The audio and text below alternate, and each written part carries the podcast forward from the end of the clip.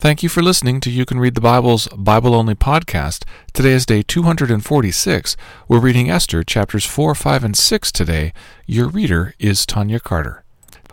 Chapter 4 When Mordecai learned all that had been done, Mordecai tore his clothes and put on sackcloth and ashes, and went out into the midst of the city, and he cried out with a loud and bitter cry. He went up to the entrance of the king's gate, for no one was allowed to enter the king's gate clothed in sackcloth. And in every province, wherever the king's command and his decree reached, there was great mourning among the Jews, and with fasting and weeping and lamenting, and many of them lay in sackcloth and ashes. When Esther's young women and her eunuchs came and told her, the queen was deeply distressed. She sent garments to clothe Mordecai so that he might take off his sackcloth, but he would not accept them.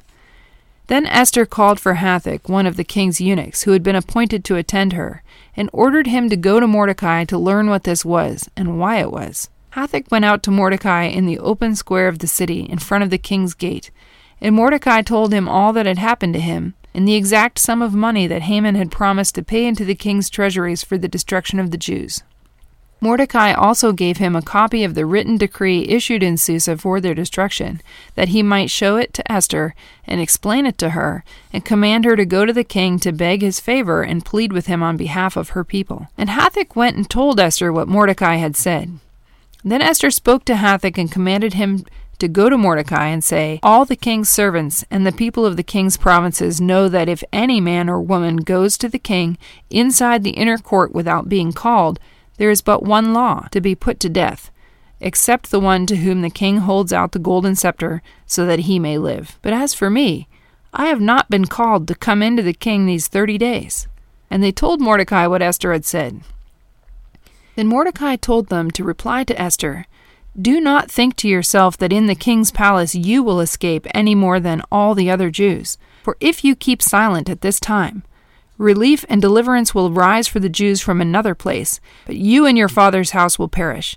And who knows whether you have not come to the kingdom for such a time as this? Then Esther told them to reply to Mordecai Go, gather all the Jews to be found in Susa, and hold a fast on my behalf, and do not eat or drink for three days, night or day. I and my young women will also fast as you do. Then I will go to the king, though it is against the law, and if I perish, I perish. Mordecai then went away and did everything as Esther had ordered him. Chapter 5 On the third day, Esther put on her royal robes and stood in the inner court of the king's palace in front of the king's quarters, while the king was sitting on his royal throne inside the throne room opposite the entrance to the palace. And when the king saw Queen Esther standing in the court, she won favor in his sight, and he held out to Esther the golden scepter that was in his hand.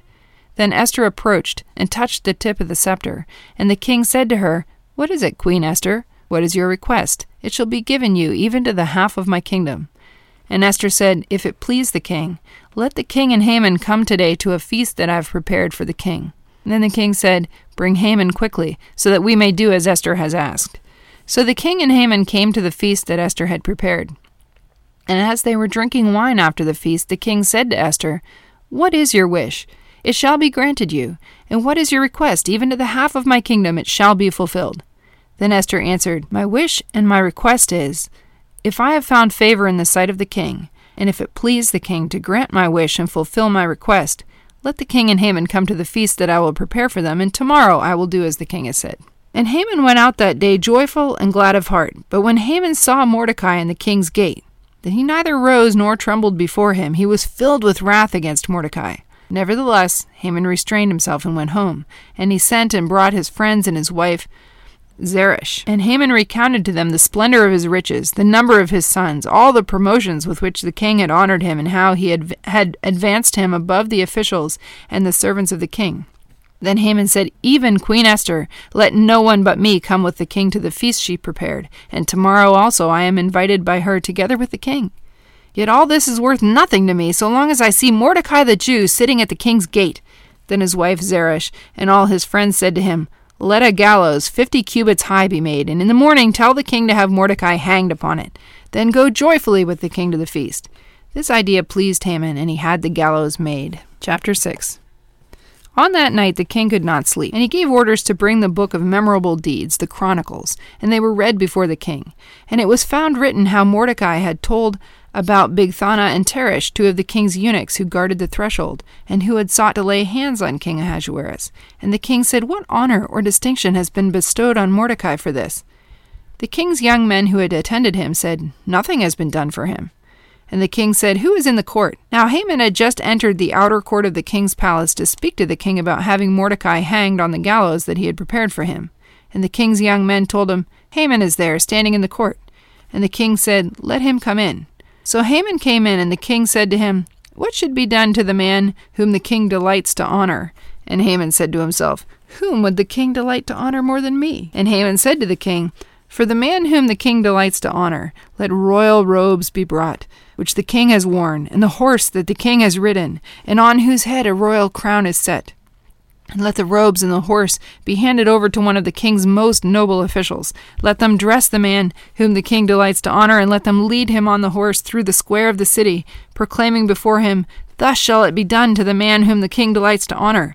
Then the king said to Haman, Hurry, take the robes and the horse as you have said, and do so to Mordecai the Jew, who sits at the king's gate. Leave out nothing that you have mentioned. So Haman took the robes and the horse, and he dressed Mordecai and led him through the square of the city, proclaiming before him, Thus shall it be done to the man whom the king delights to honor. Then Mordecai returned to the king's gate, but Haman hurried to his house mourning with his head covered. And Haman told his wife Zeresh and all his friends everything that had happened to him. Then his wise men and his wife Zeresh said to him, If Mordecai before whom you have begun to fall is of the Jewish people, you will not overcome him, but will surely fall before him. Thank you for listening to You Can Read the Bible.